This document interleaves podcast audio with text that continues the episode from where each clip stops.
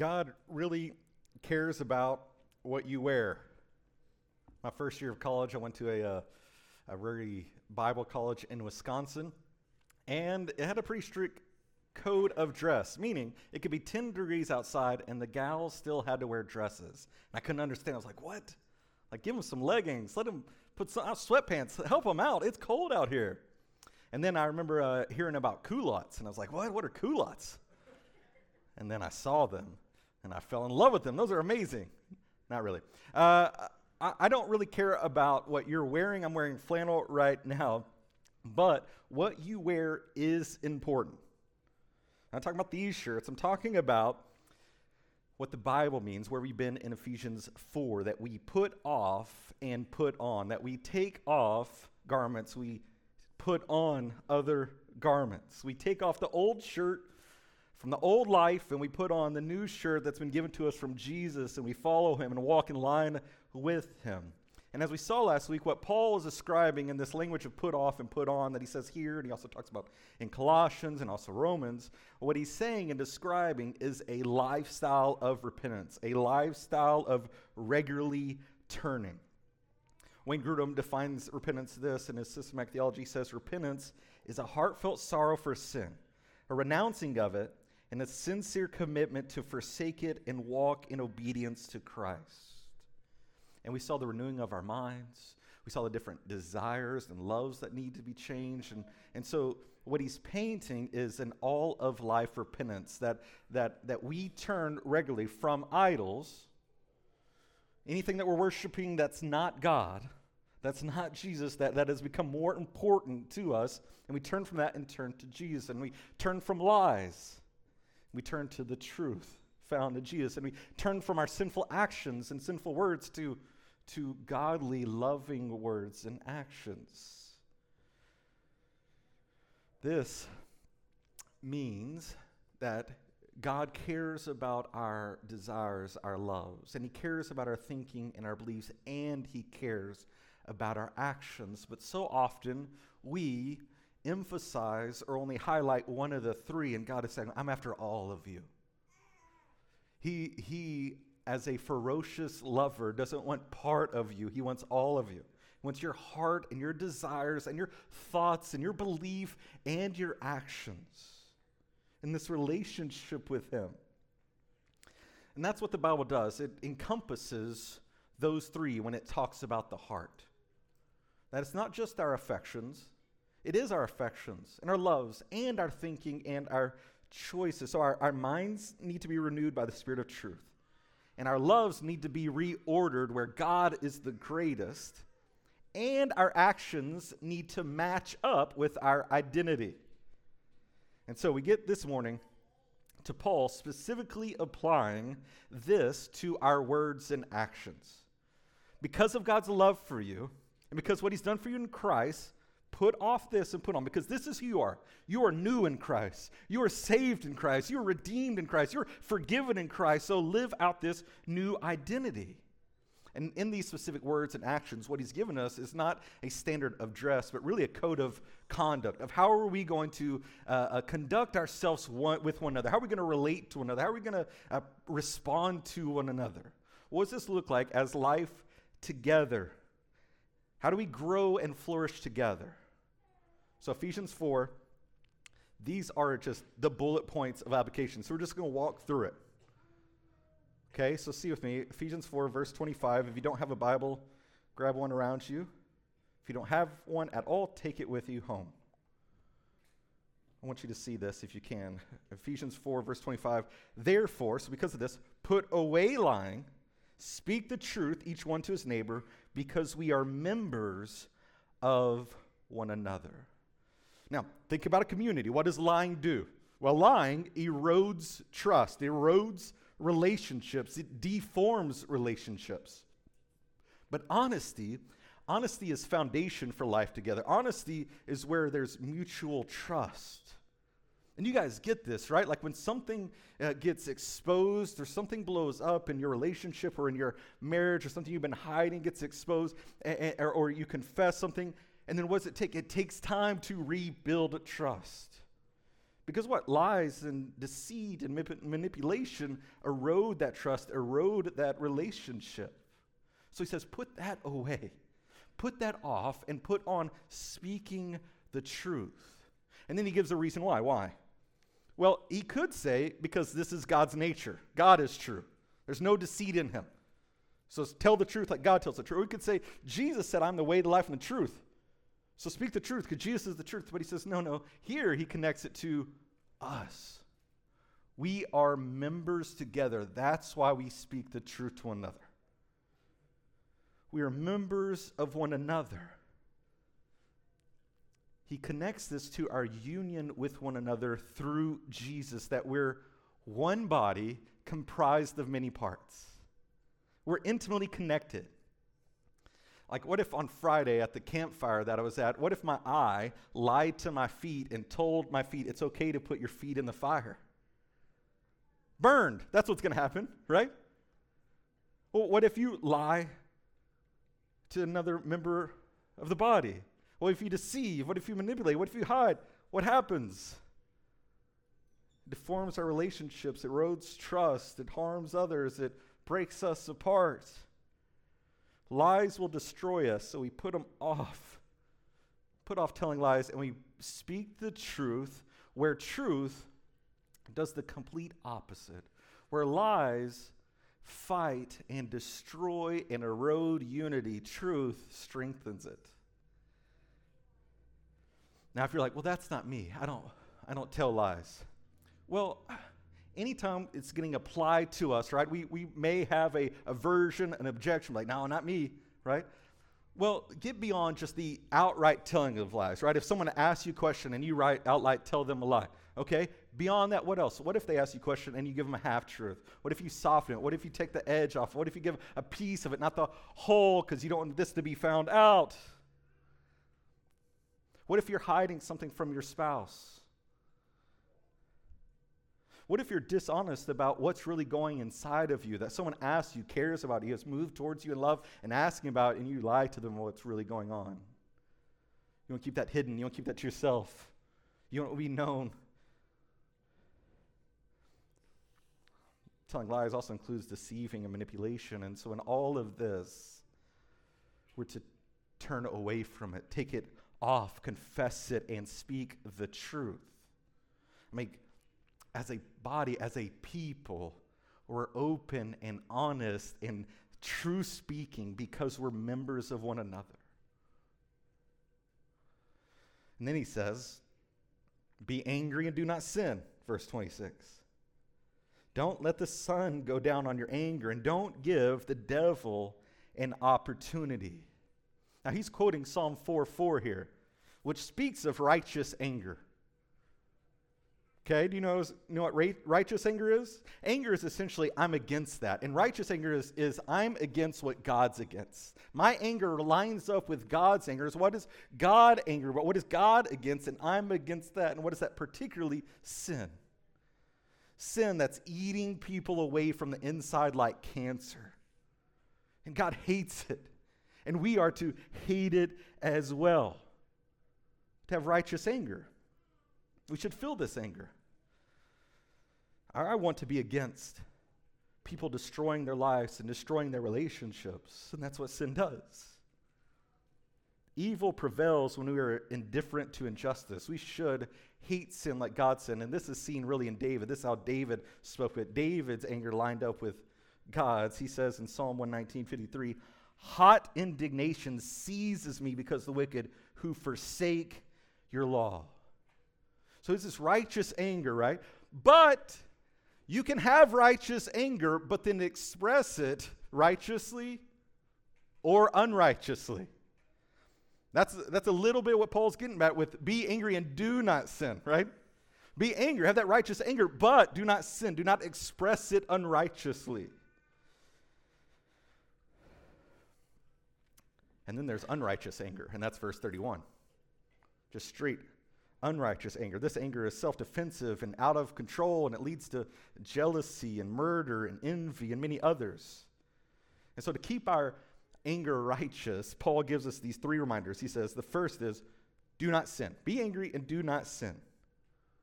If we have righteous anger, we are to express it righteously, not unrighteously. Now, what does this look like? Well, if you go back to Paul writing to the Ephesians and to this body, you can imagine with me a fellow believer in the body beginning to make compromises with the pagan idolatry that they came out of and another believer caring about that person and seeing the destructive path before them, seeing where they're compromising, seeing their, their heart turning kind of like Solomon's to the gods of his wives instead of uh, staying faithful to God and pulling them. And you care about them and you go after them, you want to pursue them, and, and you hate that they're going after destruction. But we must express that anger righteously. Anger is a powerful t- tool. It's, a, it's a, a powerful thing that, when wielded wisely, it actually propels us to move towards others with constructive mercy that we see them going down this path. We see them making these choices. We see this sinful direction they're going. And it doesn't mean anger and resentment and hatred that they're walking away, but uh, hatred for that sin that's pulling them away from Jesus. And we want to move towards Him and come alongside them and say, hey, hey, hey, let's together fight this sin in you and move towards Jesus together. That's constructive mercy that I see this, I want to express this anger righteously, what? To serve, to build up, to help the body, not tear it apart. So be angry and do not sin. Then he says, Don't let the sun go down on your anger. This is a quote again. This is from Deuteronomy 24 15, where uh, uh, the time limit set for paying the, uh, the workers' wages. So if you hired a couple people to work for you during that day, at sunset, you're supposed to pay them. That's the deadline. That's what it said. Why? Well, so you pay people. You'll take advantage of people. It's good. Well, then Paul picks this up and applies this to anger. He says, there should be some limit. There should be some limit. That we don't nurse anger forever. There's a danger in allowing anger to continue beyond a reasonable limit. Paul is saying, don't let it fester. Resolve it quickly. Even righteous anger can lead to problems like bitterness. So the, the time to be angry is short. Short. Even in the, the present, even in the, the verb tense of this word, do not be angry, is present imperative, which means that this anger should not be an ongoing char- characteristic of our lives, but rather felt and expressed on certain occasions. He's not saying being an irritable, angry, grumbly person uh, and, and act like you're joyful in the Lord. No, he's saying there's times to be angry. But even when you are, even when there's righteous anger, that you should work to resolve that quickly and not nurse it and nurse it and nurse it and let it grow up like a baby into a toddler and, let that resentment stay with you like a kid all the time.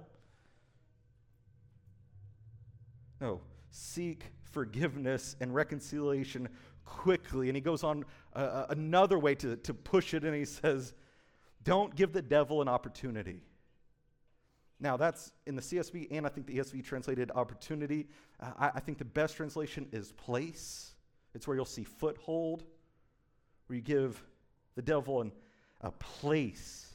So, another danger of ongoing anger is the devil will exploit it for his purposes.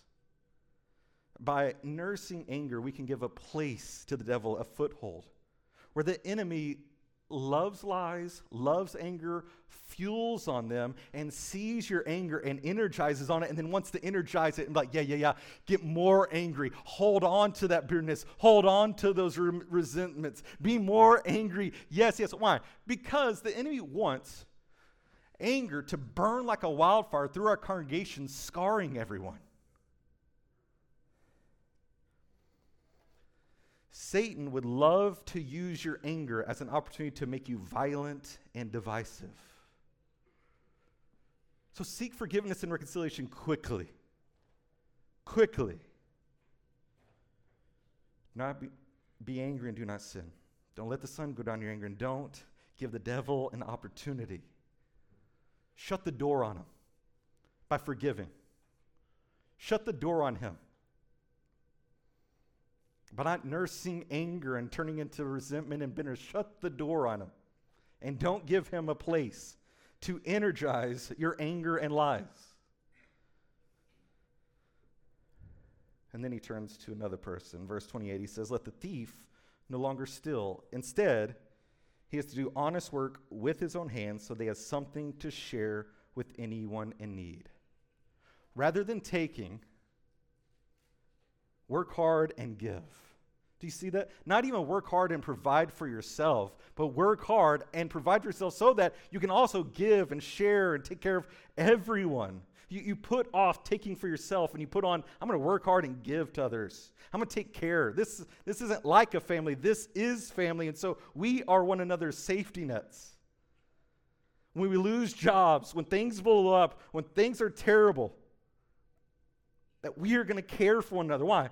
Because we're not takers.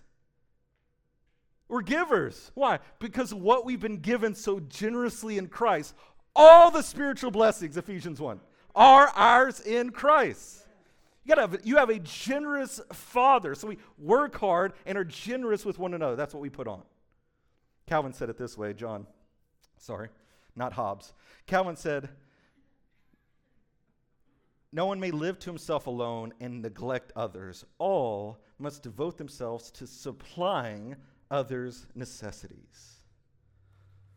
Yeah, we're going to pitch in. We're going to take care. We're a family. Then he goes to foul language. Verse 29 No foul language should come from your mouth, but only what is good for building up someone in need so that it gives grace to those who hear. And don't grieve God's Holy Spirit. You are sealed by him for the day of redemption. Your translation may say filthy. It's put off filthy, foul language. Now, if you have filthy, you probably go to something very current in, in, in, our understanding of what are bad, like filthy words, right? That's what you're thinking. That's not what's happening. Foul language here is used in the Gospels for rotten fruit that needs to be thrown away and rotten fish that needs to be tossed out. Put off this rotten language.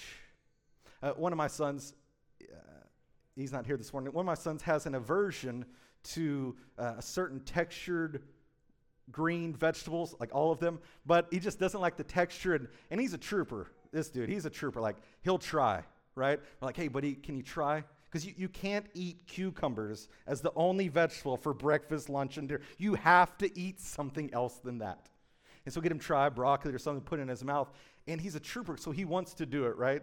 And so he's smiling with his face, but he puts on his tongue, and he's smiling. He's like, ah, but he's gagging down here. He's like, but gagging, right? He's like, ah. I'm like, I feel so bad. I'm like, okay, spit it out, spit it out.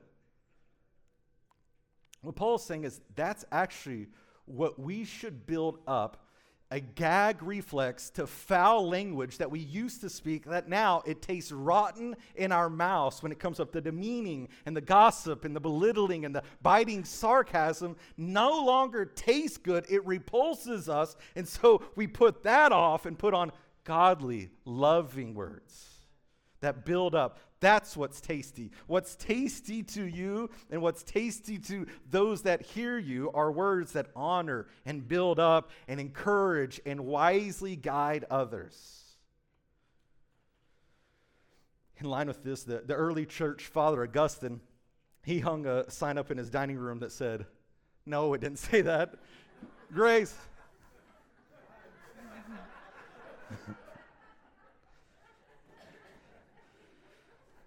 The early church father. He's, he's a really big Julia Roberts fan. Uh, I needed some levity, so I threw it in there. That wasn't Grace's fault, that's my fault. Whoever speaks evil of an absent man or woman is not welcome at this table. You sense that? Like, hey, these are just our rules. This is our code of conduct. I got, you can't eat at my table and just be talking badly about someone. Give me gossiping slander. Like, this is not how we're going to operate. Then he says, Don't grieve the Holy Spirit. Now, this is again echoing the Old Testament. This is 60, Isaiah 63:10, where the prophet is recalling the Exodus, Exodus event where God redeemed his people out of love, pulled them out of slavery, out of Egypt, pulled them to himself, and has taken them to himself to be his people in his place where he's going to rule and care for them. And they get to the desert, and what do they do? They rebel. And Isaiah 63 says, and grieve his Holy Spirit. We face the same danger. We've been redeemed and loved by God, but we run the risk of rebelling against God in our words and actions, of grieving the Spirit of God who is with us. If you know God, then you know Father, Son, and Spirit, which means you know the Spirit is a person, a person who grieves over sin. And Paul is using this as another motivation to put this trash off and put on a new life. The Holy Spirit is a person with you. Let that motivate you to not grieve Him because you are in intimate relationship with Him. Just like I don't want to grieve my, uh, uh, my spouse with my words and actions, I don't want to grieve the Lord with my words and actions. Why? Because I stand before the Father and He's pleased with me because I'm clothed in Jesus. And because that is my life, because that is my identity, I want to please Him in my words and actions. I want to live out this identity that loves and serves and blesses, not takes and tear downs and manipulates and lies. We love God. We don't want to grieve his heart. And then it culminates, crescendos in these last two verses. Let all, verse 31, let all bitterness, anger, and wrath, shouting and slander be removed from you, along with all malice and be kind and compassionate to one another, forgiving one another, just as God also forgave you in Christ. Put this off and put this on. The bitterness to put off. What he's speaking of there is hard heartedness. Hard heartedness that harbors resentments about the past. Do you hear me? Do you know what I'm talking about? Those wounds from your past that you're still nursing the anger on and you still have the bitterness towards that person or that event or that group or that whole family or that whole church. That you have a hard heart that harbors resentment about the past. It's bitterness. And then back to the, the, the wrath and anger, he's talking about this unrighteous anger. And then he gets more particular when you see what the shouting. And what is the shouting? It, it's not just, hey, man, I got to get your attention. It's screaming and yelling in the midst of a quarrel. That's what he's talking about. That this anger is just lively and we're fighting with another and demeaning one another and yelling at one another. Slandering. Put away slander. That's any defamatory language about another, tearing someone's good reputation down. And then he says, along with all malice. And if you're like, I don't know if there's any bitterness, I don't know if there, this is a junk drawer term to say everything. Malice means malice means all intent and desire to do evil. He's saying put it all off. All intent to do evil, all desire in you to do evil, put it off.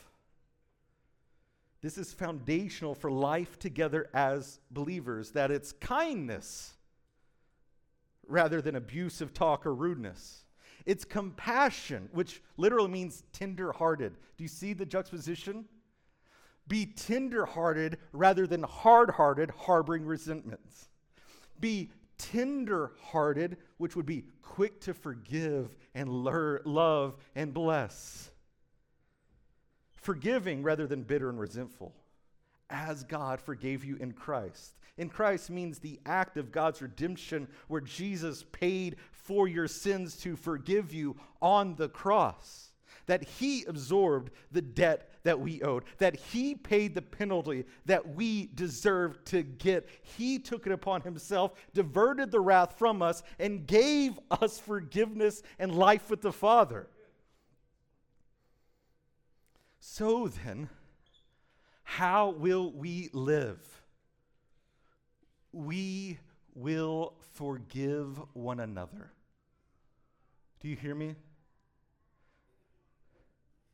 Rather being discipled by the world, this idolatrous age, CNN, and the news cycle that's always people yelling at each other, mad about something, raging about something, quarreling about something. We're not going to be discipled by that. We're going to be discipled by our Father who has not treated us that way.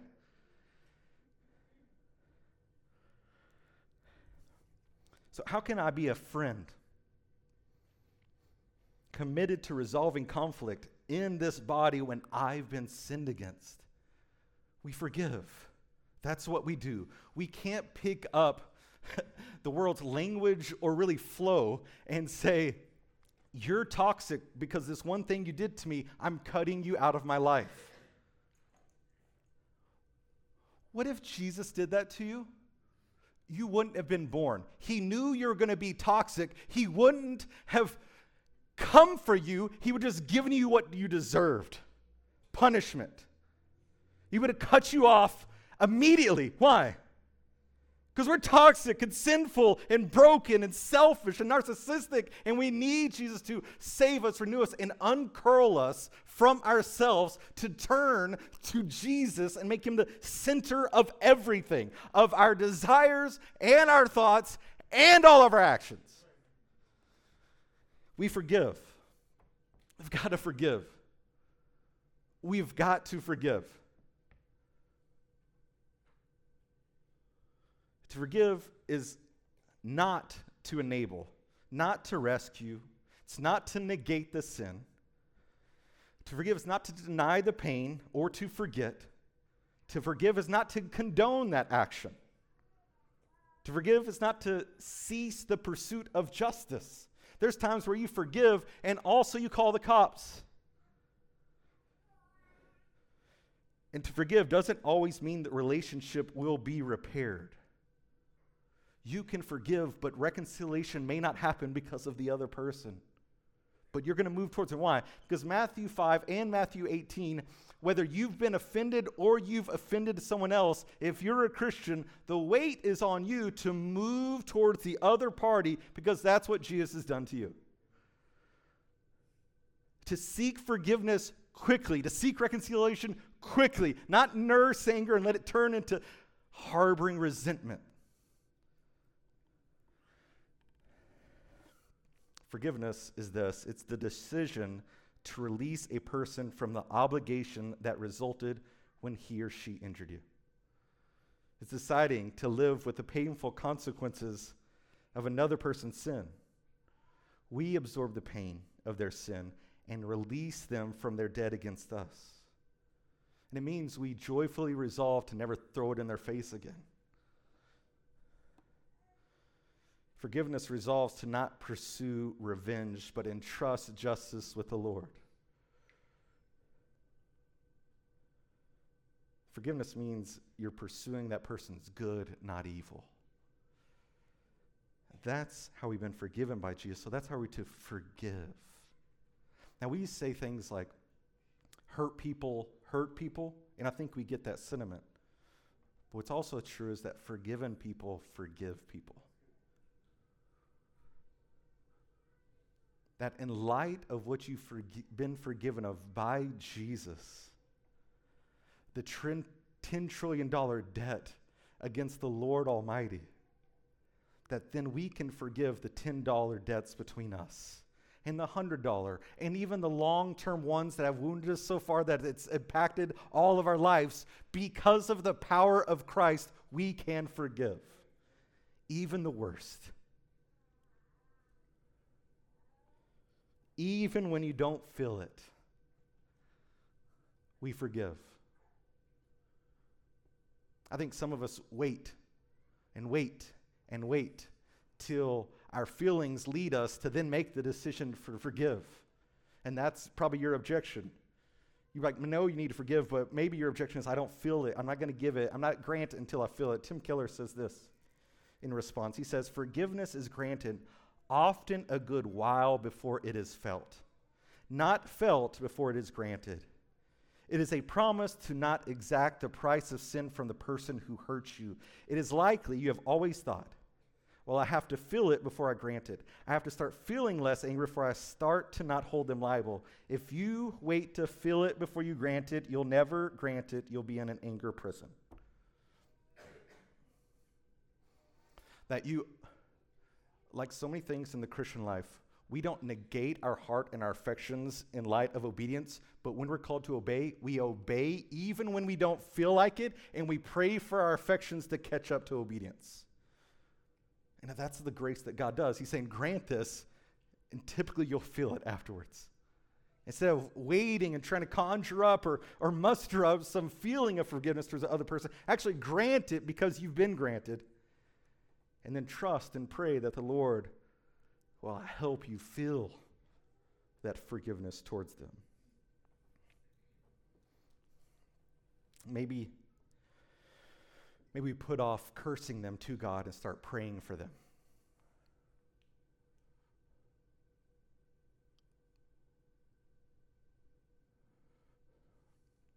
Keller again, he writes this It's hard to stay angry at someone if you're praying for them. It's also hard to stay angry unless you feel superior. And it's hard to feel superior if you're praying for them. Since in prayer, you approach God as a forgiven sinner. I don't look down, demean, or withhold forgiveness from this person with wherever they're at.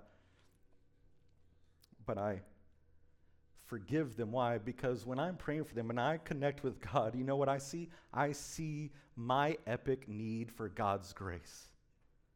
And I receive that grace for me. And then I can approach and handle and deal with people like you and me with grace and mercy and forgiveness.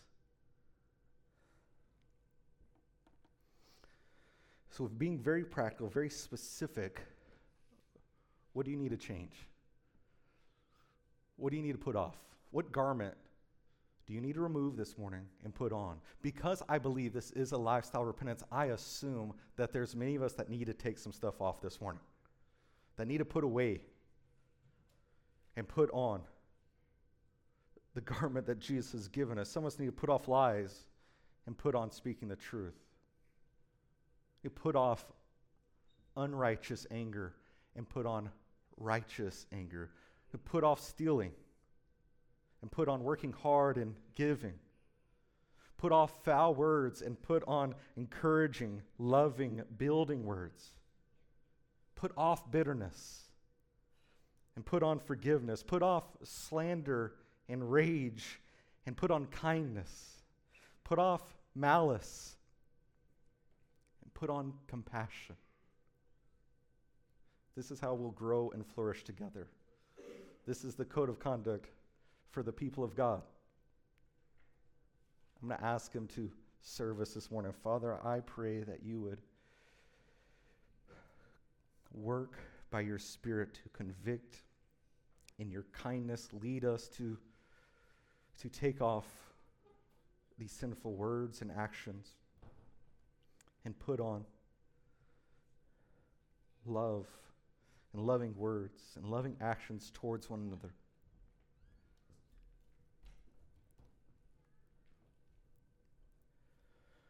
I pray that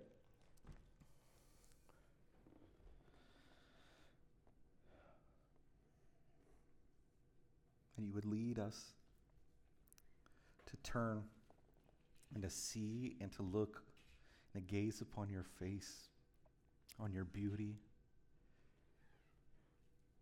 And as we turn from these lesser joys to the greatest joy, you, Lord, that we would be full of joy and love and grace and mercy for one another.